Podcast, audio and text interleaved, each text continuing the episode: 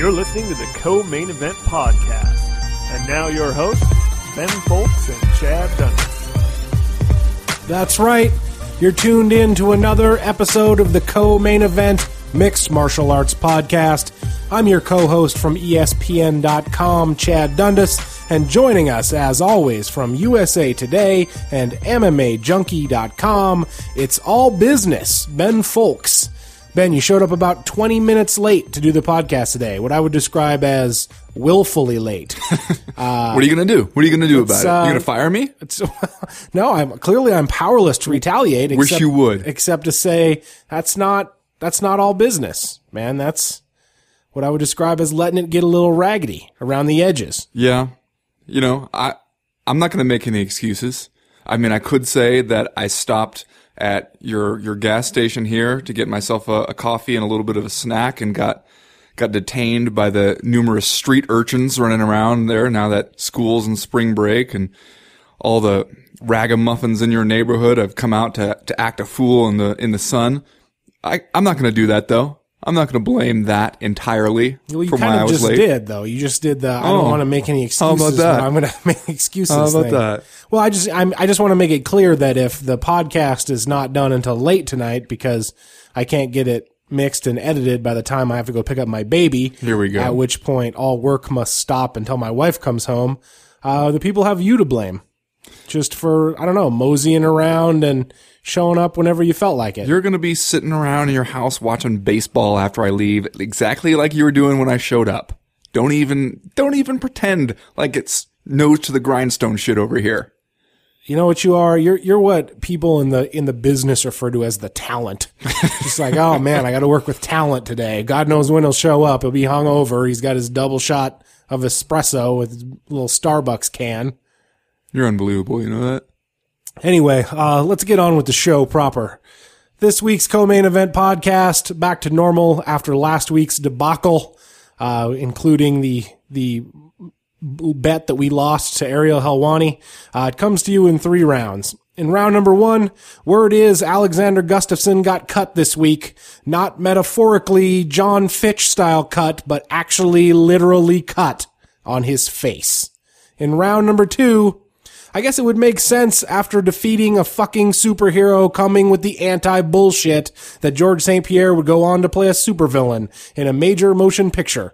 We'll talk about everything that it means. And in round number three, Shinya Aoki returns this weekend at ONE FC, highlighting a full slate of independent MMA shows that also includes Legacy FC 19. And no, I'm just fucking with you. We're not going to talk about any of that. We're actually just going to talk about Invicta again. Oh, wow. All that plus, are you fucking kidding me and just saying stuff? But first, a note on this week's music, which comes to us from CME listener Kyle Kelly Yonner, who is a rad drummer and an awesome dude. Wow. That means something coming from you because you are a drummer and I know you have pretty high standards for your, your drumming interests. No, he's way better than me. Way better. But can he make as many awesome drum faces as you make while doing it? that I don't know. That's, uh, I think, the, your, your greatest strength. Well, Kyle may concentrate on actually playing good, which some it could take away from the Overrated. Anyway, we'll hear from two of his bands during this week's episode of the Co-Main Event podcast: a band called Split Screens and a band called Mr. Kind. And if you like what you hear, you can check them both out at their websites meetmrkind.com or splitscreensmusic.com. Well, expect 16 more plugs in exchange for letting Chad use the music. But right now, like we always do about this time, it's listener mail. Listener mail. The first piece of listener mail this week is not necessarily a question, but more of a correction. Because as you know, when we get stuff wrong here on the CME, we, we, we like to go back and set things right. So this week, uh, Ricardo Campello wrote us and he, he wanted to say, Hey guys, just heard this week's podcast. I assume you've already received lots of emails, quote, correcting you on a fact Here we go. since who triangle who triangle choked Krazy Horse Bennett was Cristiano Marcello, not Rafael Cordeiro backstage at Pride. Uh, but what I would like to add is that most incredible the most incredible thing was that right after waking up, Bennett knocked out Vanderlei Silva with a sucker punch. By that time, uh, I used to train BJJ at Chute Boxe, and everybody knew that story. Years ago, Bennett recorded a video relating the incident, and if you watch Vanderlei's interview with Mike Schiavello, when asked about it, Vanderlei smiles and says, This is a secret. totally Well- happened, dude. Please note that this happened right before he fought and beat Ricardo Arona in the rematch. I assume he means Vanderlei Silva. You know, I got many tweets last week correcting me on that fact. Did you? Because this was the only email we got. Well, uh, that's surprising. Um, but yeah, that obviously I screwed up there. Um, at least I got, you know, somewhere in the neighborhood of the right team, right sphere of guys. Um, but yeah, I was wrong there. Thank you for correcting me on that. What I like about this is that it makes the story even more like difficult to believe and miraculous with the few added facts. Anyway, let's go on. Uh, the first piece of actual listener mail question comes from uh, Tobias Fanazi from Switzerland. He writes, Did you happen to watch Dana White's new video blog? Oh, did we ever? Besides Nick the Tooth eating hot sauce and the whole gang shooting all kinds of guns in Dana's backyard like a bunch of rednecks, and then he says, sorry if I'm offending anyone here. It also shows the UFC president riding a motorcycle at 125 miles an hour without wearing a helmet. Considering the fact that Dana is also suffering from Meniere's disease, do we need to ask ourselves if he has become borderline suicidal or what kind of message is he trying to get across here? Now, we actually earlier this week had this exact same discussion pretty much Yeah. via the email after watching Dana White's video blog, which when it first came out, I tried to watch it. And when it turned out it was just going to be hijinks of like Dana White and his cadre of buddies hanging around in Maine, uh, clearly annoying the shit out of all the locals. I was like, you know what? I'm not going to watch this. But you love hijinks. Not this kind of hijinks. so I turned it off and didn't know until the next day when I got an email from you alerting to me to the, to the fact that the video blog ends with Dana White and his buddies like racing their motorbikes around this two lane highway Yeah. in rural Maine. Again, obviously driving the locals fucking crazy. Uh, but yeah, he does do that and it is incredible. yeah, you know, it it definitely made me revisit our conversation about hey, what's going to happen once Dana White isn't around anymore, and both of us being absolutely certain that the only way Dana White's not going to be around anymore is if he dies. Well, here's a good way for that to happen. Yes. Uh, the dude with Meniere's disease, which apparently can suddenly strike you down with uh, bouts of crippling vertigo, is out there on a motorcycle, no helmet doing over 100 miles an hour on some two lane highway in Maine. Now, it's one of those things where I wouldn't worry so much about the message it sends because I don't really think there are that many people out there, any impressionable youths, uh, trying to model themselves after Dana White's behavior. I mean, he's a good role model for another eccentric millionaire fight promoter, perhaps, but not for regular people. And I think we all realize that. So I'm not too concerned with that part of it. The things that struck me though were one that, yeah, he seems, I mean, if I had that much money and I had, you know, I could kind of make my life as awesome as I wanted it. The one thing I really wouldn't do is take stupid chances on a motorcycle because if I smatter my brain all over the, the two lane highway in rural Maine, then I'm not going to get a chance to live this awesome life as a millionaire betting million dollar hands of blackjack. Yeah, you're, and you're right that like I don't think we need to be worried that Dana White is going to set a, a negative example for like teens, the teens of the world, because God knows he's been doing that for years. and if you are a young child out there that uses Dana White as your role model, I think you've got problems above and beyond. You should stop it. This particular video blog. Should Stop right now. It does, I think, though, cast under a slightly more skeptical light. Uh, you know, the aftermath of these things where like Jose Aldo screws up his own foot riding a motorcycle or whatever he did. And then we all had to come out and be like, oh, professional athlete, maybe shouldn't be riding his motorcycle right before a fight. Like, how's Dana White gonna have, be able to call Jose Aldo on the phone next time and be like, Jose, don't be riding around on your motorbike weeks out from this championship fight when there's a video of him on the internet, like not only not wearing a helmet and driving 125 miles an hour, but having a conversation with his buddy who is filming it, like while it's happening. Why couldn't you throw on a helmet?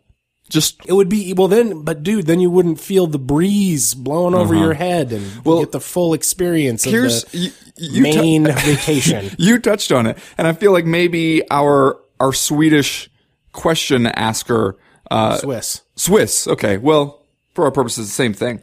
Uh, but the thing that Americans, I think, will find striking about this is Dana White and his, his buddies all go to Maine to act exactly like the kind of just out of state jerks that I'm sure the people from Maine absolutely hate and hate that they have to economically depend on. Uh, cause they're, you know, they're going to an apple orchard and there's a nice old lady in the background who can be heard talking about the importance of, of growing these apples a certain way while Dana and his buddies are arguing about who got the more perfect apple. They're shooting off guns. They're riding around at incredibly excessive speeds on the motorcycle. Like Montana is another one of these states, kind of like Maine, where one thing everybody here hates is rich out of staters who come here and treat it like it's just their goddamn playground.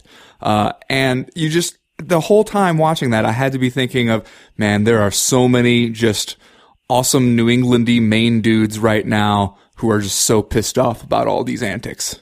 Yeah. Can you imagine driving your car home from work uh, on this two lane highway and all of a sudden you see a bunch of rich dudes go blowing by you the other way at 125 miles an hour? Oh, shouldn't be doing that here. Oh, wow. That's awful. oh, that's not bad. That's not even murder she wrote level Maine accent. Jesus. Okay, let's just move on from that because I don't think that we want to go there. Again. at least put a helmet on. Jesus Christ, that's terrible. All right, the second Kill listener- yourself in a jiffy. Oh my goodness. Second piece of listener mail comes this week from Jeremy Sexton, who writes, What's the deal with GSP always being in these controversial situations? First, there was the Grease situation in the second BJ Penn fight, which caused athletic commissions to change their rules because Phil Nurse literally could not keep his greasy little paws off George's torso. After that, it seems GSP has taken to doing his best Triple H impression before and after every round. Does that give him a slickness advantage? Does it not? I'm all, I'm not really sure. Taking the Grease hoopla into account, it's hard not to think George believes it helps.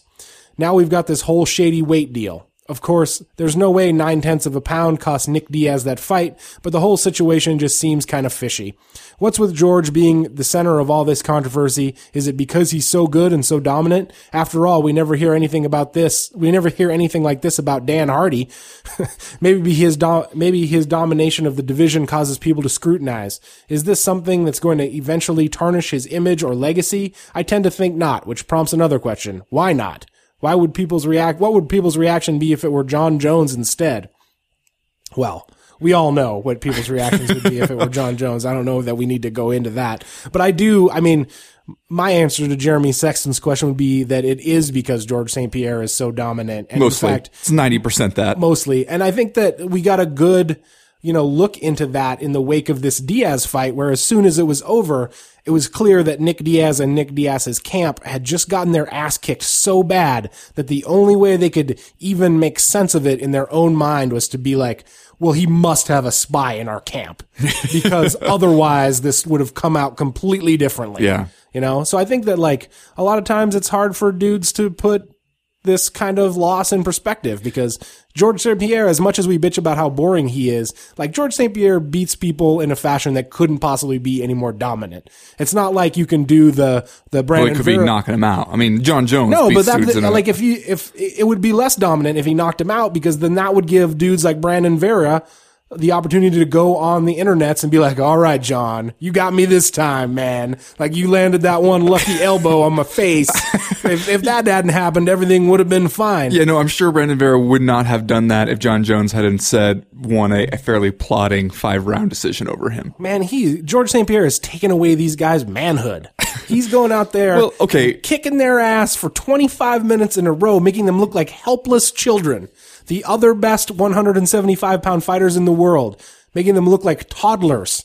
And when they're done, they they can't make sense out of it. Their brains will not compute it. Okay, I think you have a valid point there. I also though think this is one where it's unfair to George to be like uh, he's at the center of this controversy because he's not really. Like we still don't know what exactly he weighed in at. Like he might have showed up and hit 170 on the nose and this whole whether the Quebec Commission had screwed up in saying that they were not going to count the decimal or or you know whatever they thought that their rules were and then later decided they were not. I mean, we don't even know if it matters as far as what George actually did.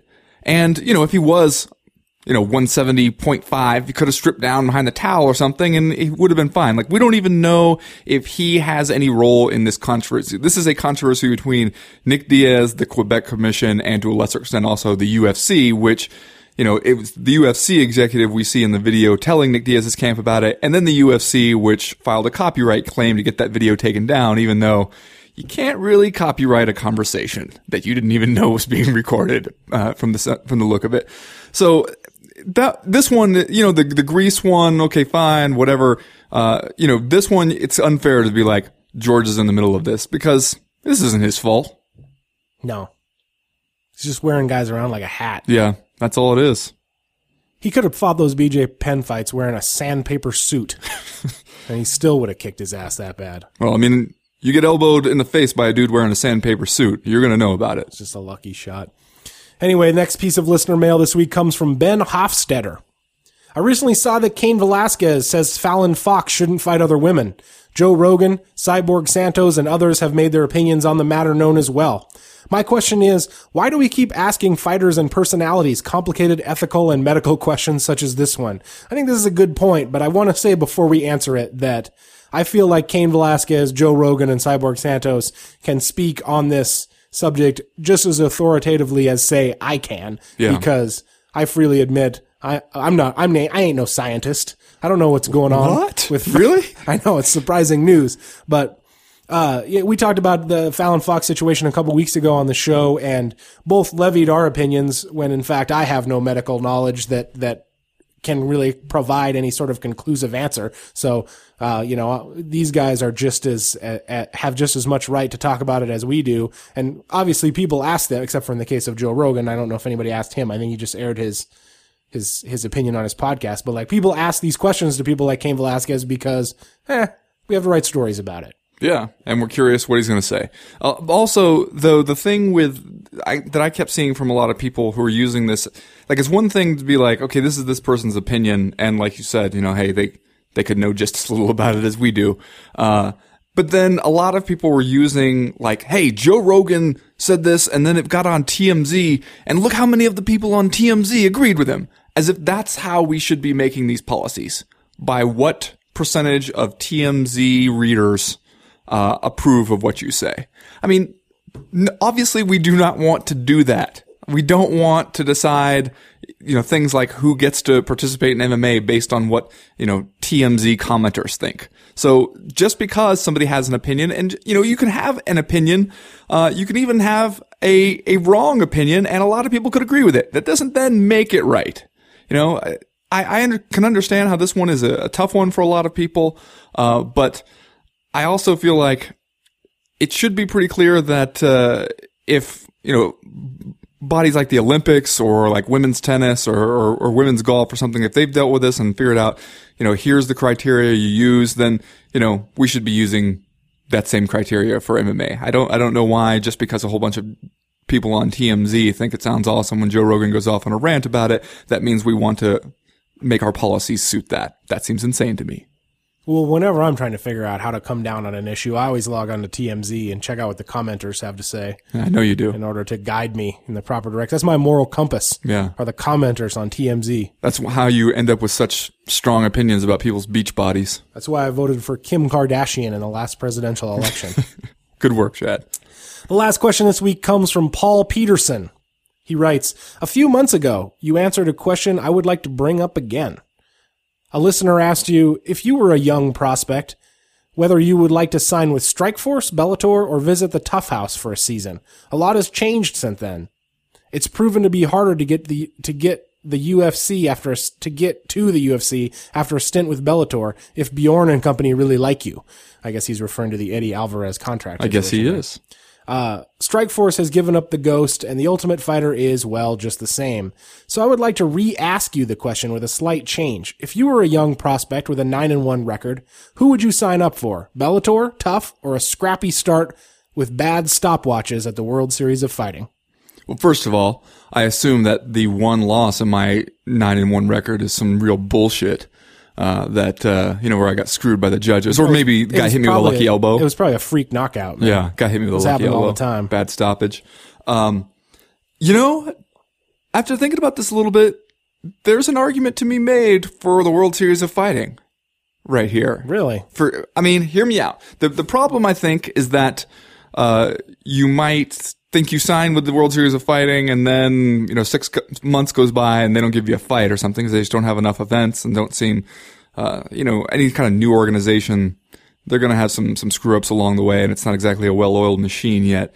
Uh, but if you, you know, sign like a short-term deal with the World Series of Fighting, it's enough exposure and enough other, you know, well-known fighters that you could beat a couple dudes up and get noticed, make a little bit of a name for yourself and up your asking price then when you go try and get a deal with the UFC. Like look at a guy like, uh, Justin Gaethje who fought, uh, uh, JZ Cavalcante, looked really good in that fight. Uh, you know, that I think is better and quicker and with a without getting tied down into a bad contract situation uh, kind of a better way of of vaulting you into that next level or at least in, for consideration of that next level without having to do a goddamn reality show or get signed to some legal battle with Bellator Yeah. I guess I can see that. I mean, I guess you're going to have to make goddamn well and good sure that you win all those fights in World Series of Fighting because Well. I don't know that that worked out for Didn't you hear- Tyson Nam particularly well. didn't you hear that the only loss I had was because of a bad Oh stoppage yeah, no, I know it's bullshit. The I'm a judges monster fucked man you. I can't be stopped Know, Maybe you're maybe you're right. I don't know. I think I feel like I would still opt for the Ultimate Fighter though, just because these days now, especially now that they're moving to this weekly live fights schedule on uh, on the new Fox Sports One, I feel like that they're going to need a lot of these dudes. So I feel like if you can go on to the Ultimate Fighter and have a halfway decent performance, like a you know Mike Ricci making it to the finals and in not his his natural weight class, or even a guy like Neil Magny who wound up on this last UFC card. Um, I still feel like you're sort of cutting out the middleman in terms of going that route. Although, you know, uh, World Series of Fighting, i- guess it's a good opportunity. Although I would think like, unless you come out of the World Series of Fighting looking incredibly dominant, you could find yourself still being a contestant on the Ultimate Fighter. You know, like you're still at that about that level That's when a good comes point. to signing with the UFC. also the thing with the Ultimate Fighter though is they're gonna edit you you don't know how you're gonna come off Oh, those goddamn editors, Yeah, man. you know, you think you you went on there and and uh, represented yourself very well, and the next thing you know is just a bunch of other dudes talking about, man, this guy won't stop talking about this bullshit stoppage that that accounted for his only loss. I don't know what his deal is. All right, well, that's going to do it for this week's listener mail. If you have a question or a comment or a concern, or you want to quote unquote correct us on a fact in upcoming episodes, you know how to get a hold of the podcast. Go to the website, co-maineventpodcast.com, and click the link in the top right hand corner of the screen that says email the podcast. As for right now, we are going to go ahead and get started with round number one.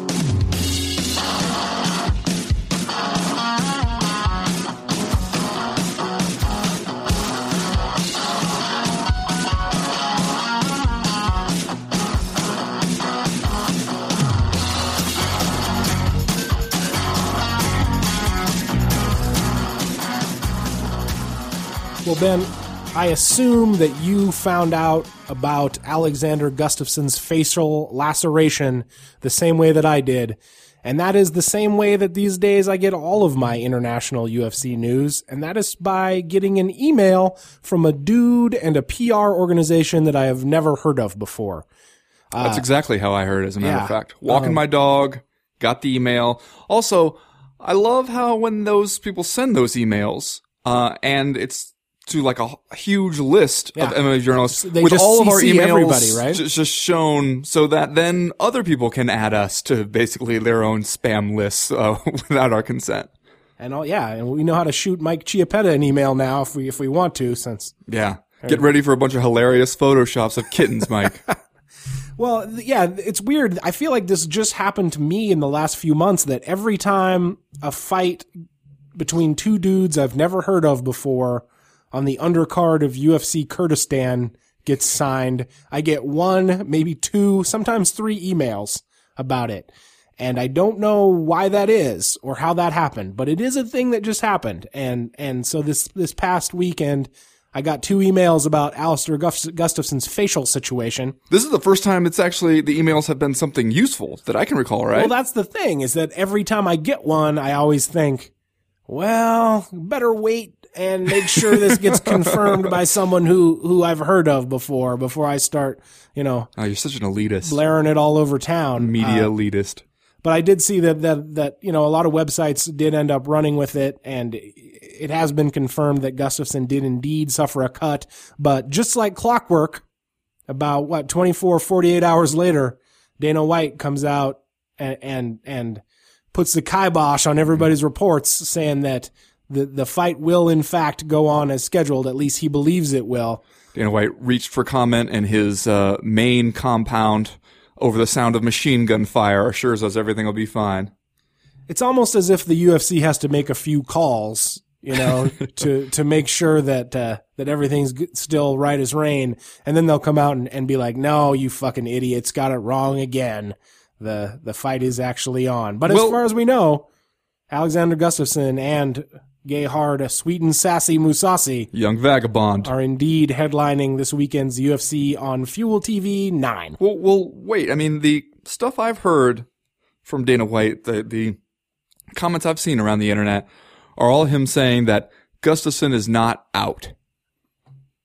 Like, it, it kind of has the feel of Gustafsson is not 100% ruled out of this fight. It is possible he could fight. Okay, I don't see a whole lot of stuff that seems quite as secure, and Gustafsson will absolutely 100% fight.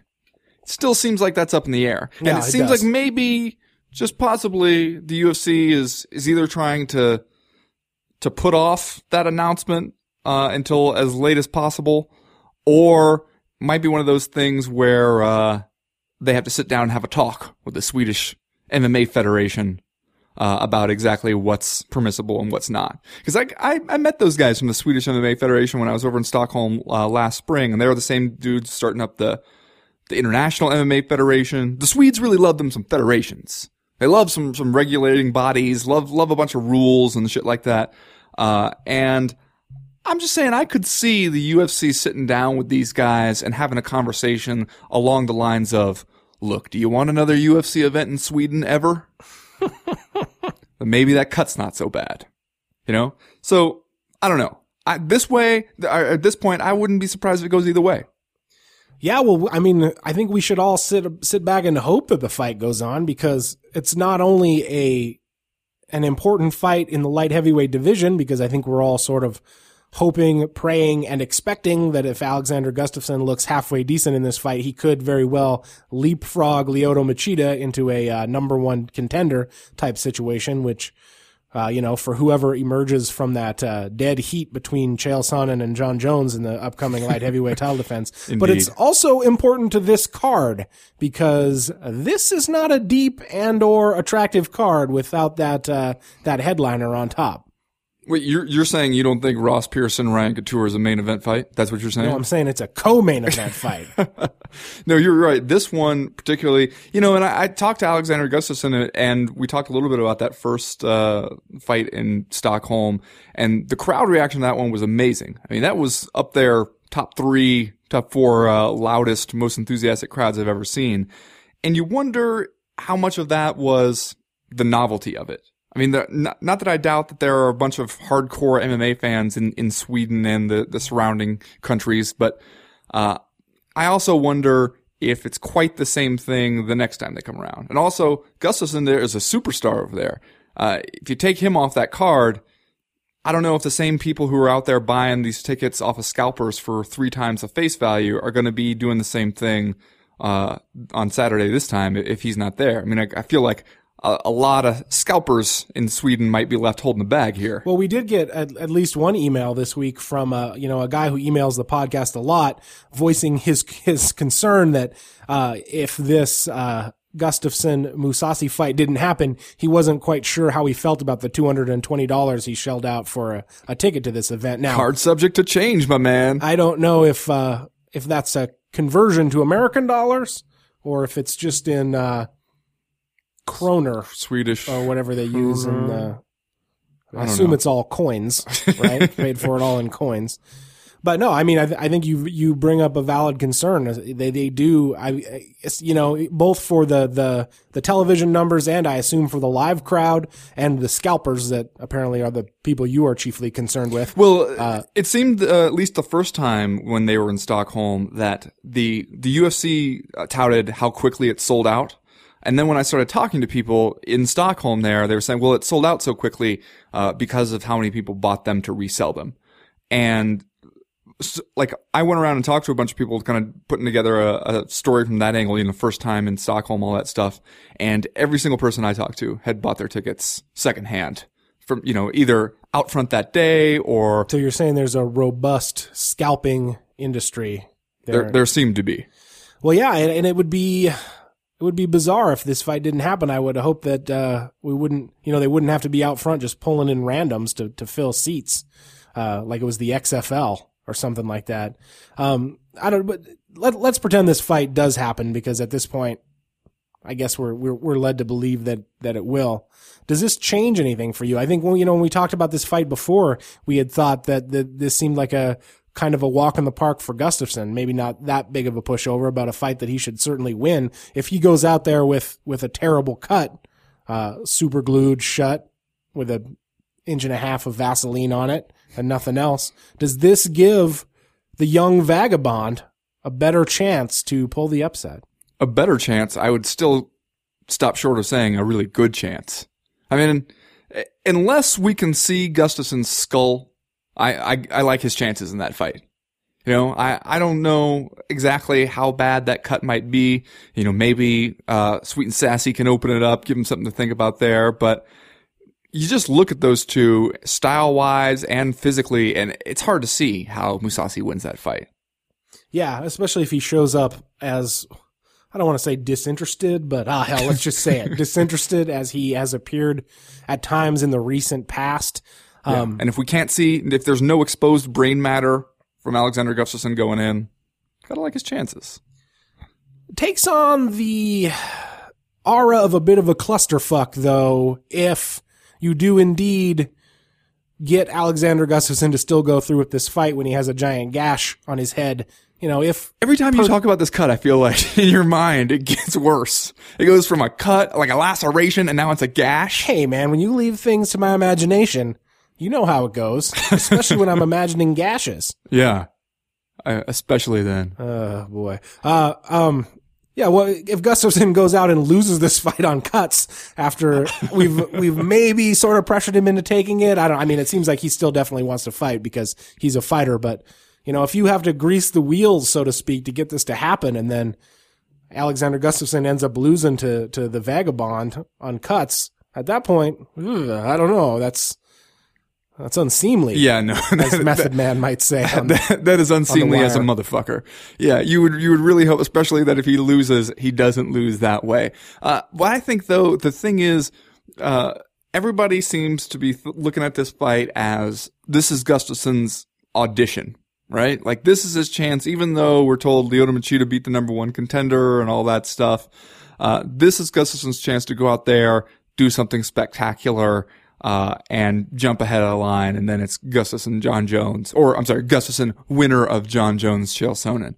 Uh, hey, maybe this is exactly what he needs to to up the level of difficulty here uh, to make that case for him, because he's not really the kind of dude who's going to go out there and make it vocally himself he, you know, you can't really see Alexander Gustafsson standing up there and yelling about how I want Jon Jones. Jon Jones is scared of me. Jon Jones doesn't want, you know, he's just not that kind of guy. He needs a hype man. He does need right? a hype man. He needs Flavor Flav out there. Yeah, or Mike Easton, I think, uh, pretty good hype man. Uh, yeah, he, you know, he doesn't really do that stuff. And then you put him in a fight with, uh, Sweet and Sassy, the young vagabond, a fight that he's expected to win pretty handily.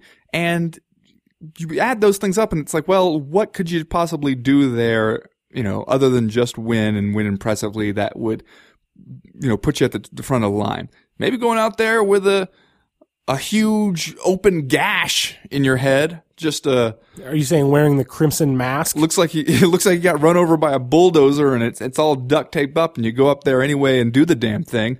Uh, and then can't you just picture Dana White at the press conference afterwards being like, man, this kid really showed how bad he wants it. Yeah, I mean, I, I I, took, I took, I took I one look at that gash and I thought, no way. There's just no way. I hear that uh, that Gustafsson is rolling into this fight fresh off fra- facial transplant surgery. it was that bad of a cut. Yeah, it's experimental. They'll, they'll, they'll only do it in Sweden. His face looked like a dude who wrecked his motorbike going 125 miles an hour with no helmet. Anyway, let's do. Uh, are you fucking kidding me? Should we? Should we do that We might as well do it. before we move on to round number two?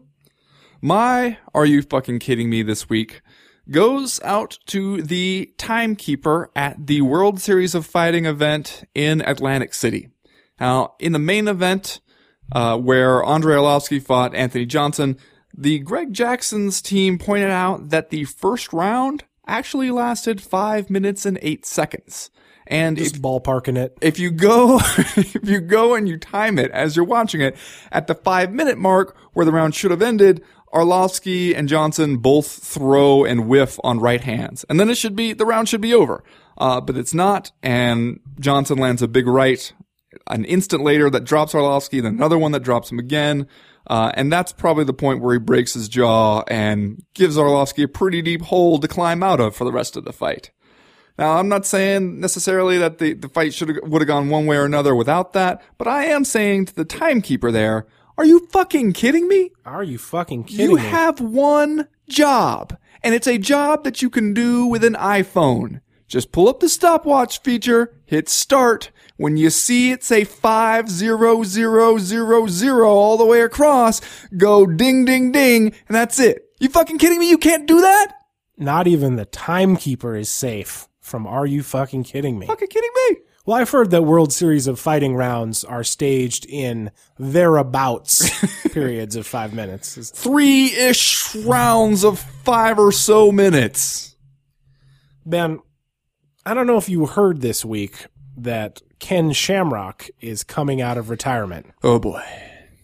Yeah, he's going to take on Ian the Machine Freeman, who is 42 years old and has not fought since winning the Cage Rage light heavyweight title back in 2008. Hmm.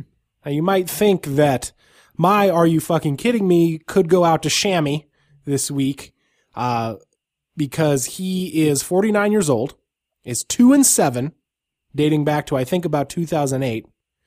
And the last, or 2005, actually, I think. Uh, the last time that he popped up in our collective consciousness was when he did color commentating a couple weeks ago on an AXS TV broadcast wearing just a uh, immaculate white turtleneck with a Nike swoosh on it. But that's not what I'm doing this week. This week, my Are You Fucking Kidding Me actually goes out to Ian Freeman, some seven years late, because when I saw him at the after party of UFC 43, immediately after he had fought to a split draw with Vernon Tiger White, and I stopped to tell him that I thought that he won the fight, he just looked at me.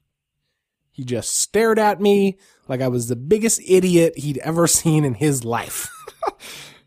I mean, So wait, that's what this is about? kidding me, Ian Freeman? You're, you're, you're, are you fucking kidding me? Is, is retroactive? Yes. yes. Hurt my feelings. That, I gotta, I gotta be honest with you, that took a weird turn. I was not expecting that. Well, you know, I thought I would try to take it to the next level. No, I mean, I mean, let's be honest. Nobody wants to come out and just give Ken Shamrock an "Are you fucking kidding me?" for coming out of retirement at age forty nine. So instead, Ian Freeman gets, gets smacked in his head with an are you fucking kidding me for a perceived slight. I wouldn't call it a smack. I would just say more of a. It's a sad. Are you fucking kidding me? Because there I was, just an impressionable kid, you know, trying to make my way in the world, and I get, I essentially get Diazed by uh by Ian Freeman. It's old wounds, man, but it still feels just like yesterday. Uh, this reminds me, have you read Ian Freeman's memoir? No, I didn't know that it Uh, existed. Cage Fighter? Yeah. That's a possibility for the next uh, Well, co-main event podcast book club. I've read it. Oh, you've already read it. Yeah, I, I he he gave me a free copy when uh, I was working for the IFL, and he was being discussed to to coach some British team. I don't think it ever really came together, um, but he was super excited about the book back then. And let me tell you, it's kind of like uh, the British MMA fighter version of Ric Flair's autobiography. Well, now we have to do it for the book club. And that also makes Ian Freeman sound like a much nicer fellow. A lot of pub antics uh, Oh, all right. Well, now book. I'm interested. Anyway, that's going to do it for round number one. Uh, we'll be right back in moments with round number two.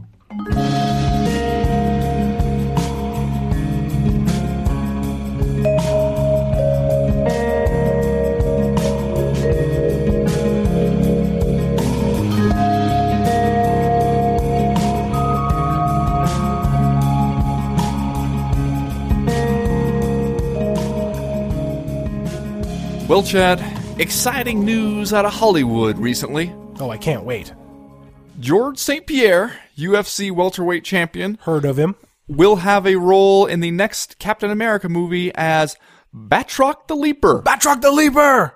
who I know is one of your favorites. Oh, absolutely. One of my favorite super villains. He's a bad guy, right? Yeah, I think he's a bad Well, guy. Well, he's French, so I assume that he he is. Wikipedia would have me believe that uh, his alter ego is Georges Batroc. So at least uh, GSP won't have to learn a new first Yeah, name. when someone says, "Hey, George," he'll just be able He'll already be turning around. roll with it. Yeah. Now, my favorite part of this is that I looked up Batroc the Leaper. Yeah, you sound like you're really well versed on it. on uh, on the internets this past week. Seems like he has a totally sweet mustache, and I hope and pray that Georges St. Pierre indeed is fixed up with some sort of makeup uh, prosthetic. Just grow the damn mustache. Come on. Man, I don't think George can grow this kind of mustache. How dare you? How dare you suggest that Georges St. Pierre can't grow a mustache? Well, he's a little bit more of the fair persuasion. I think like when when he had hair, I believe he was more of a of a blonde He- type no, he is- individual. I don't know. It's been so long. I mean, He's- we're talking- He's kind of like a seal at this point. Batroc the Leaper has like six inches of straight black hair, like waxed out from his face. It's it's going to be awesome if they if they do it. well, I guess the question that's relevant for us as MMA fans. Will I see Captain America 2? Yes. I saw the first one. I know. I know you. I might as well hook up for the second installment. You, go, you going to the Big D for this one? I mean, I'm not going to get the first two hours of my life back that I that I used up watching Captain America one. I'm just saying. Buy the ticket, take the ride. That's what I say. maybe you and I get some of those miniature bottles of vodka and a couple Diet Pepsis. Roll up in there uh, middle of the and Diet afternoon. Pepsi, our go-to drink. Yeah. Uh, mix up a couple sirens. Uh, you know, the when I heard this, it struck me as well. Of course, now Georges St. Pierre is like now he's making this move when it's basically the perfect time for him. Yeah. Everything this guy does, it's like he always knows exactly what to do, what's the right move for his his finance and his image to the point where like that's part of the boring part. Like, man, go on a go on a vehicular rampage or something. You know? Yeah, drive a huge monster truck with your face painted on the side of it through Yeah. Southern California on a high-speed chase with the police. Come out of a nightclub with, you know, a bunch of crazy girls on your arm yelling about how you're a golden god. Something. you know, instead, the guy's got the passive income. He's got like a skincare line. He's got all the, the high dollar sponsorships. He knows just when to go do the movie thing, like kind of when his career seems to be tailing off anyway. I mean, it, it's just one of those things where it's almost annoying how how smart he is about some of that stuff, but then it's got to be pretty awesome for him. Oh, well, yeah, completely awesome for him. But as you said, totally annoying for us, especially if this Batroc the Leaper news means that we are not actually going to get to see Georges St. Pierre fight Johnny Hendricks, or at least that it could be delayed, which, let's be honest, if that turns out to be true, it will surprise absolutely no one. I just imagine. Can you imagine Johnny Hendricks hearing this news? Wait, except Johnny Hendricks. It probably surprises and greatly disappoints him. Oh man, I'm gonna, I'm gonna get screwed again. You know what I mean? You know what I'm saying? know what I'm saying? Yeah, that that'd be too bad because this is the one uh, I feel like now that we've waded through these sort of lackluster Georges St. Pierre matchups, this is the one that we really had earmarked as the one we wanted to see because, as we've said in, in weeks past, Johnny Hendricks seems like maybe the kind of guy that could force Georges St. Pierre into a fight. And who knows, man? Maybe Georges St. Pierre knows that.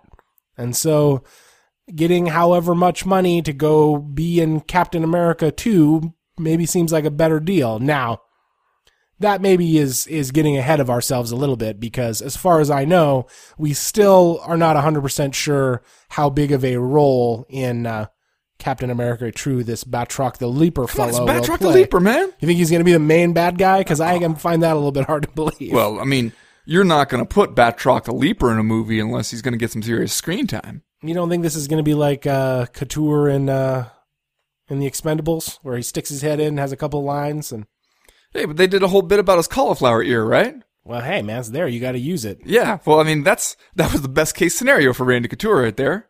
I'm just saying, if you look at the poster for Captain America 2 and it turns out to be that one dude who is Captain America and Georges St. Pierre, like standing next to each other, I'll be a little bit surprised. Okay. I feel like Batroc the Leaper is a supporting villain at best. Still, though, you know, this isn't one of those rinky-dink MMA movies. Hmm. You know, and he's not, you know, he's not just playing a nameless henchman or something here. this is a good one. Yeah. Uh, you know, This is exactly the kind of role you would expect Georges St. Pierre to land. yeah, totally. You know, eh, He's God not going to be in some straight to video guy gets out of prison, gets talked into an underground cage fighting ring. Oh, I, wait, I like this idea. I feel like this movie's already out, and I feel like it might star Michael Bisping. I think that is- isn't he? He in like, uh, he and Rashad Evans are both in uh, like unfinished biz. I don't know what it could be called. I don't watch these Raging. fucking movies. I don't know. yeah, and I didn't see it either. Well, okay, so I guess now, eh, who knows how the timing of this thing is going to work out.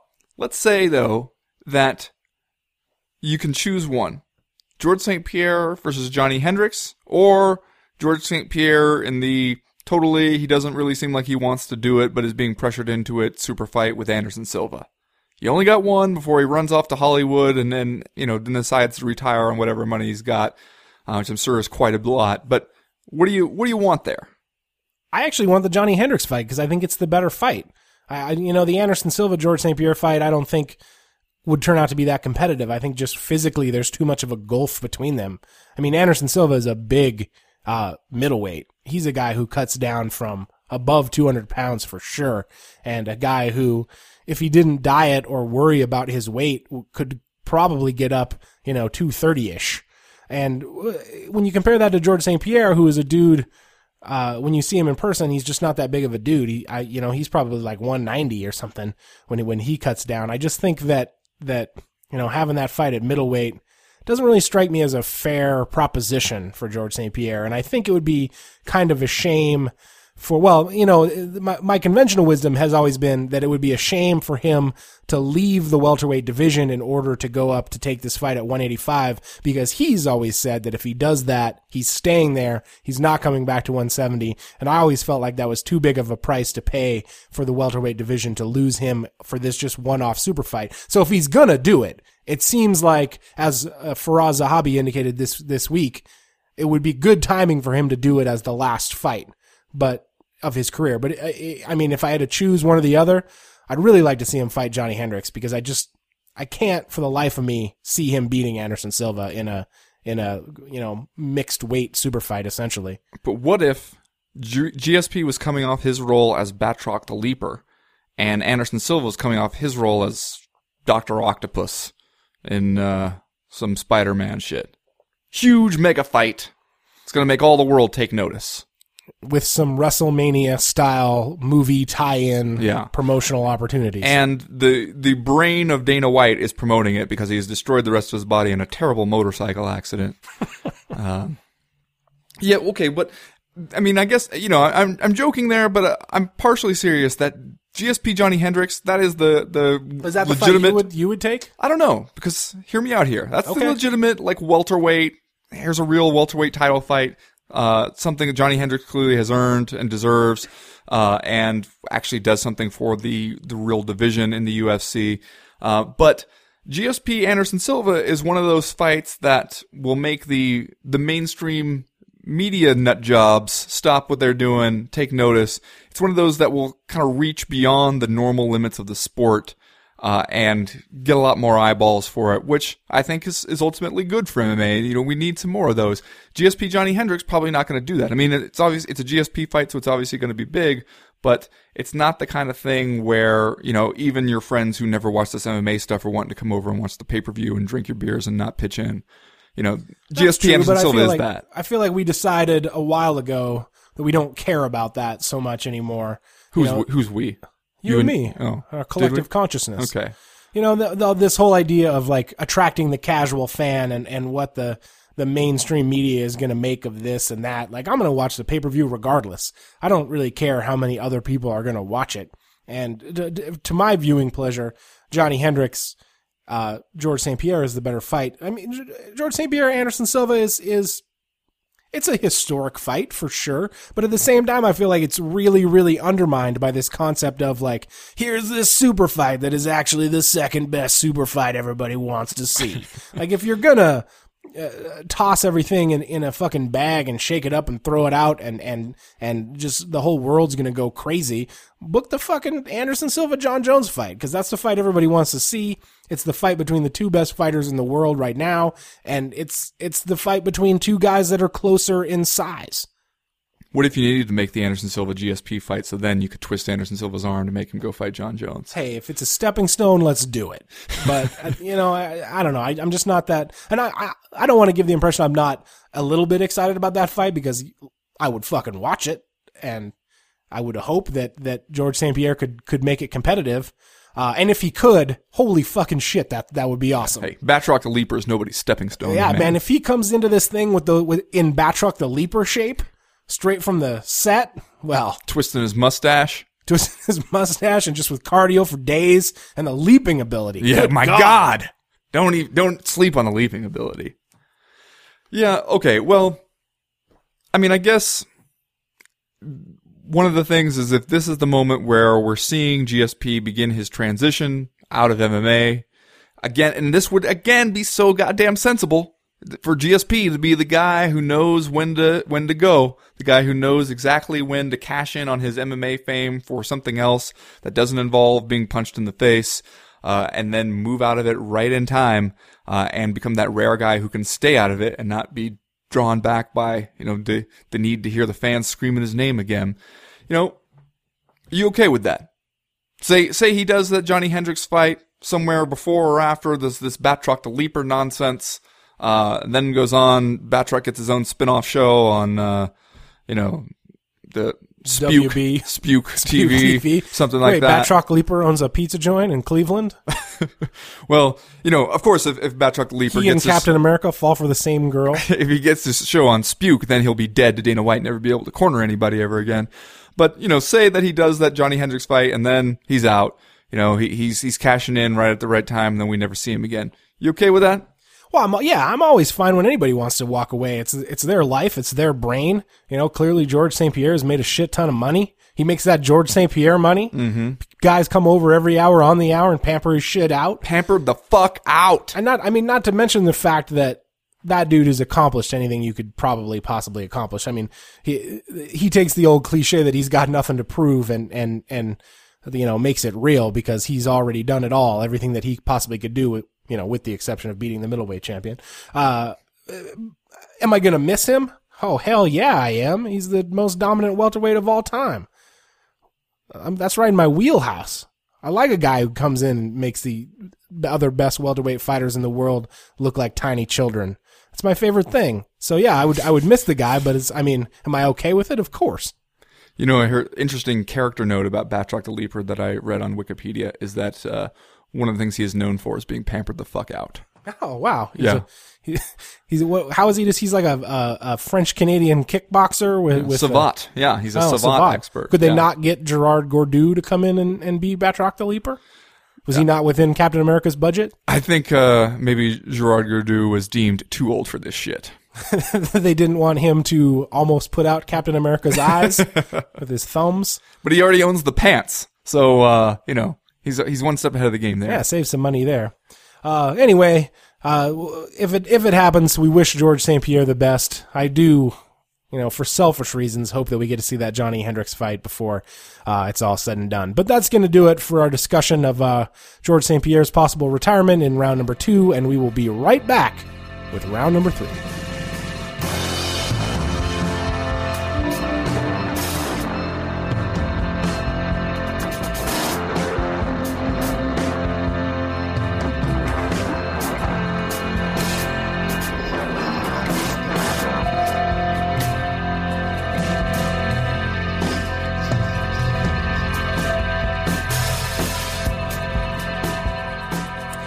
Well, Ben, I was a little bit facetious at the top of the show, Oh no. saying that uh, it seems like Invicta is the only independent MMA promotion that we ever talk about.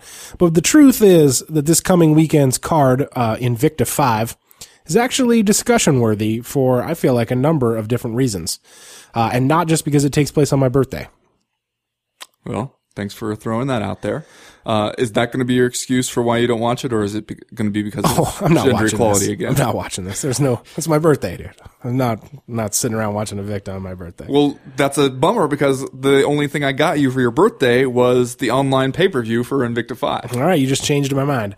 Um, the reason that I feel like, at least the, the the reason to start this discussion that I feel like is noteworthy about Invicta is this is a pretty, as I think Ben Fowlkes would say, good little card of of fights. There's a lot of known names on here. You've got uh, Jessica Penne and Michelle Waterson in the uh, in the main event, and and uh, in addition to that, the return of Chris Cyborg Santos, the much anticipated, long awaited return. Sarah Kaufman You on got the Sarah card. Kaufman on the card. You've got uh, Zoila Gurgel on the on the card. Kaitlin Young. Kaitlin Young, Julia Budd, uh, Beck. Don't try it, Hyatt. Yeah, uh, who you know she's only I think four and two, so it's tough to know exactly how good Bec Hyatt is. But if she is anywhere as good or enthusiastic a fighter as she is a self promoter on social media, then she will be champion soon. Because man, that girl won't leave you alone on Twitter. That girl is always she's making video blogs and hyping her articles she's got on newspapers in Australia, and man, if she does anything, you hear about it. What's the thing, Ben, that you are most looking forward to on this weekend's card? Is is it the uh, is it the atom weight championship bout, or do you want to watch uh, Chris Cyborg Santos come in against a replacement opponent and uh, and uh, not necessarily get off the schneid, but uh, re- resume her career? I guess you could say. Like, what's the what's the biggest drawing card for you here? you know, there's a lot of different drawing cards for me on, on this, and I think that this is one of the strengths of Invicta going forward is that it's starting to it's have this like magnet effect where the female fighters see how well other female fighters are doing there, how well they're treated, uh, and they want to go there, which then means that there's fewer female fighters elsewhere. So Invicta is more and more becoming the place to be. So that every single Invicta card is pretty stacked. As long as there aren't injuries knocking people out, which has happened every once in a while, then everybody wants to fight on each Invicta card, and they're still they're still rare enough that uh, every time it rolls around, it seems like any healthy female fighter who is anybody wants to be on those. Uh, which I Yeah, think that right there is an interesting story. Yeah, and and even though we joke about it, that is the thing that probably makes Invicta more noteworthy than other independent promotions is that they are offering you a a promotional package that nobody else has right now. It's a unique product, and uh, and they do a good job with it. And so we- they do, I think, had they have set a course in the right direction. I think for for female MMA, and I think that that it's it's right that they they continually put on these good cards with notable fighters, and it does feel a little bit like they're picking up some momentum here. But let's talk for a minute about Bellator because I think this is an offshoot of what of what you were saying there. Yeah. A while ago, it seemed like Bellator was really going to be gung ho about this whole women's fighting thing. Yeah, and that was another thing they had to separate them from the UFC. Right. They they they crowned a champion, I believe, maybe two. Uh, and it, it seemed like uh, it was it was going to be one of their you know one of the main thrusts of their promotion. And now that it seems like some of that momentum has been undercut by Invicta, and the fact that, as you said, most of the top female fighters are going to go sign with Invicta, uh, possibly as a prelude to the UFC, because it, it you know I suppose the cat's out of the bag right now. If that, you know, if if not a an actual partnership between Invicta and the UFC, there certainly is a friendly working relationship between the two companies. Uh, probably all of which put together made Bellator think, "Hey, let's let's ease off this a little bit and and concentrate a bit more on our on our main attractions, the uh, the male fighters." Um, what do you make of that? Is that the wrong move for Bellator, or do you feel like it's just understandable considering the circumstances? You know, I'd be really interested to know exactly how the cause and effect worked there. Because it's hard for me to tell whether uh, Bellator first, you know, made that decision that they saw this coming and thought, well, this is not a, a market worth fighting over too heavily. uh, that this is the way things are moving. So we'll just kind of let our existing female contracts play out. And then if Invicta takes them away, so be it. Uh, or if it was a little more gradual, that it was the combination of, uh, Invicta coming up and Bellator maybe just not giving as much attention as it should have to its female fighters. And then one day you look around and you realize, oh, they all would rather be somewhere else. Uh, because you look at what they're doing. They're putting their, you know, they, they had, uh, two female fights this, this past week and they put them on the internet undercard. Don't even want to put them on TV. And I understand there's limited time on the TV section, but, uh, it just seems like they're making a point to show how not committed they are to the future of those divisions. Uh, it's hard for me to think that that's entirely due to the, them just looking at it and saying, "Oh well, Invicta, Invicta's got this one sewn up. Everybody just step back." Uh, obviously, it's good for Invicta, and it creates this thing where uh, all the female fighters want to be there. In either you want to be there because you think that that's the promotion that means something, or that's promotion that's going to treat you like you deserve to be treated as a female fighter, or just by a practical concern, that's where everybody else is fighting. That's the only place to get fights. You know, you get to a point like Jessica Aguilar is at where if you're number one ranked in your division and everybody else who's anywhere close to the rankings is over there fighting an Invicta, who are you going to fight? You're eventually just going to run out of bodies. Uh, so I think that Invicta, regardless of how it did it, now kind of has that market cornered. What I really wonder here is, can you get this pay-per-view stream thing to work out for you? Because Yeah. that this is you brought this point up last time that it was a, a good question. I know you you even are reluctant for us to talk about Invicta on the podcast because we don't talk about the other you know, fairly comparable in size independent promotions. Uh, but then we do treat Invicta uh, like it's a little more big time. And but then when something goes wrong, like their stream doesn't work, we say, "Oh, hey, come on, they're just starting them out. Cut cut them a break." Yeah, well, let's hope they're getting this one for free, right? From Ustream, because the last one uh, didn't go so hot in terms of making the technology uh, jive with everyone, with with the uh, the large number of orders that they got. And then they come right back and say, "Hey, try us again. Ten bucks again."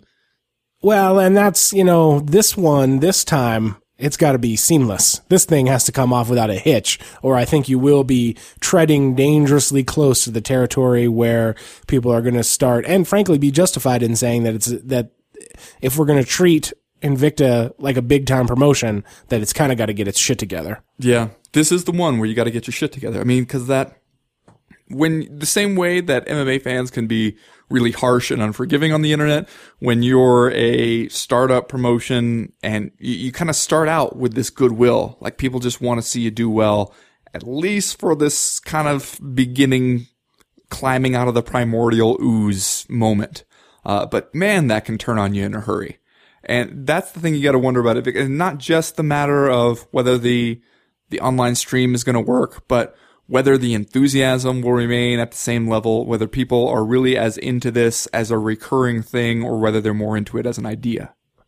Well, yeah, and I think as long as they keep having good fights, a lot of that probably takes care of itself. Good little fights on this card, I think. Uh, yeah, so I'm just unbelievably sexist over here.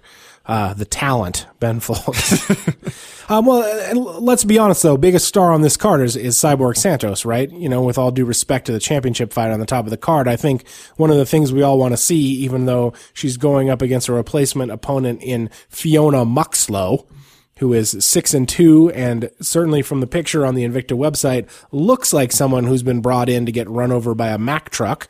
Uh, we all want to see what Cyborg's got because we still feel like that Ronda Rousey fight is out there, maybe just beyond the horizon, even though it, it seemed rather final when Tito and, uh, and, and, and Cyborg kind of made their exit. I think, you know, some things have happened since then that make us think maybe it's still a possibility. And we want to see, frankly, how Cyborg looks and what she's got post drug test.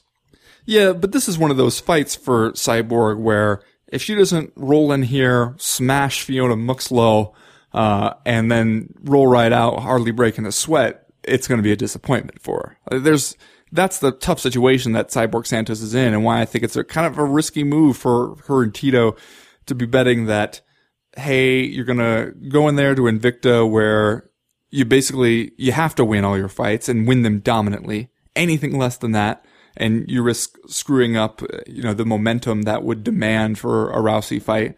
Uh, and you have to hope that you do all that, the stuff you can control and the stuff you can't control, you know, what the UFC feels like it needs to offer you in order to get you into that Rousey fight. You got to hope all that comes together too. A lot of moving pieces in play here for, for that big bet, which you got to think that the only way this really pays off is if Cyborg gets that Ronda Rousey fight. Yeah, and not to mention the fact for this fight particularly, I think she's going to have Alistair Overeem esque scrutiny on her coming in off her, you know, f- the first failed drug test of her, her career. We want to see if she, like, like, uh, Overeem gets up on the scale looking like a shadow of her former self, the way he did before the fight with uh, Antonio Bigfoot Silva, and then see how she looks in the cage. Because you know, in in in fights past, when Strikeforce would set her up with someone uh, that uh, that they obviously brought in for her to beat, say a Jan McFinney or Jan Finney, is that was that Jan-? Jan Cuddles Finney. Was her nickname. Jan Finney, the one who looked like a looked like a Hanson kid, was getting beat up in there. Yeah, she got, sad. as Ken Shamrock would say, beat into a living death. uh, and so I think that she better deliver that kind of performance against uh, Muxlow this weekend. Well, speaking of, you you mentioned the photos on the Invicta website.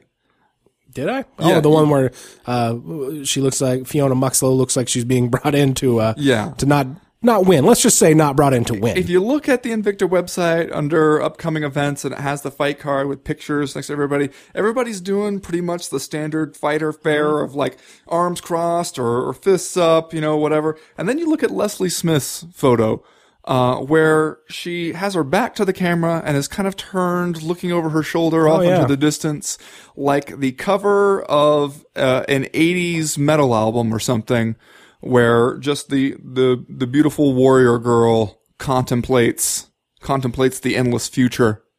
Uh, what's going on there? I don't know. It looks like some B roll stuff. Looks Yeah. like maybe they just wanted to to mix it up a little bit. Well, they mixed it up all right. Uh, and, and then the Cassie uh, Cassie Rodish's picture down there, it looks like an ad for a real estate agent. What's going on? Why can't we get everybody on the same page with these photos, Chad? I don't know, man. I, I feel like you might know someone who could make that happen.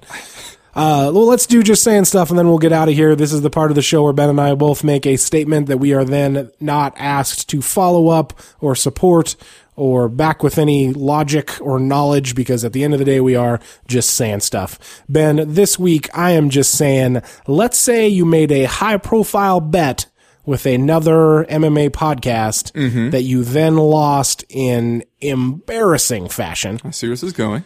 But the other MMA podcasts basketball team advances to the final four. Are you rooting for them to win the championship because that somehow softens the blow after your beloved hometown, plucky, underdog, lovable story of a basketball team got absolutely worn around like a button? Does it make it better or worse? I think them making it to the final four is close enough to make us feel a little bit of comfort, but then they should get beat there so that uh, Ariel Helwani still feels the pain. Maybe that's the best outcome. Face the pain, Helwani. Just saying. Just saying. I'm just saying that uh, this weekend, Shinya Aoki, uh, noted Never heard of him. noted Japanese submissions expert, fights in what I believe is his 40th professional fight. wow. Yeah. Uh, in ONE FC, uh, fighting for the ONE FC lightweight title.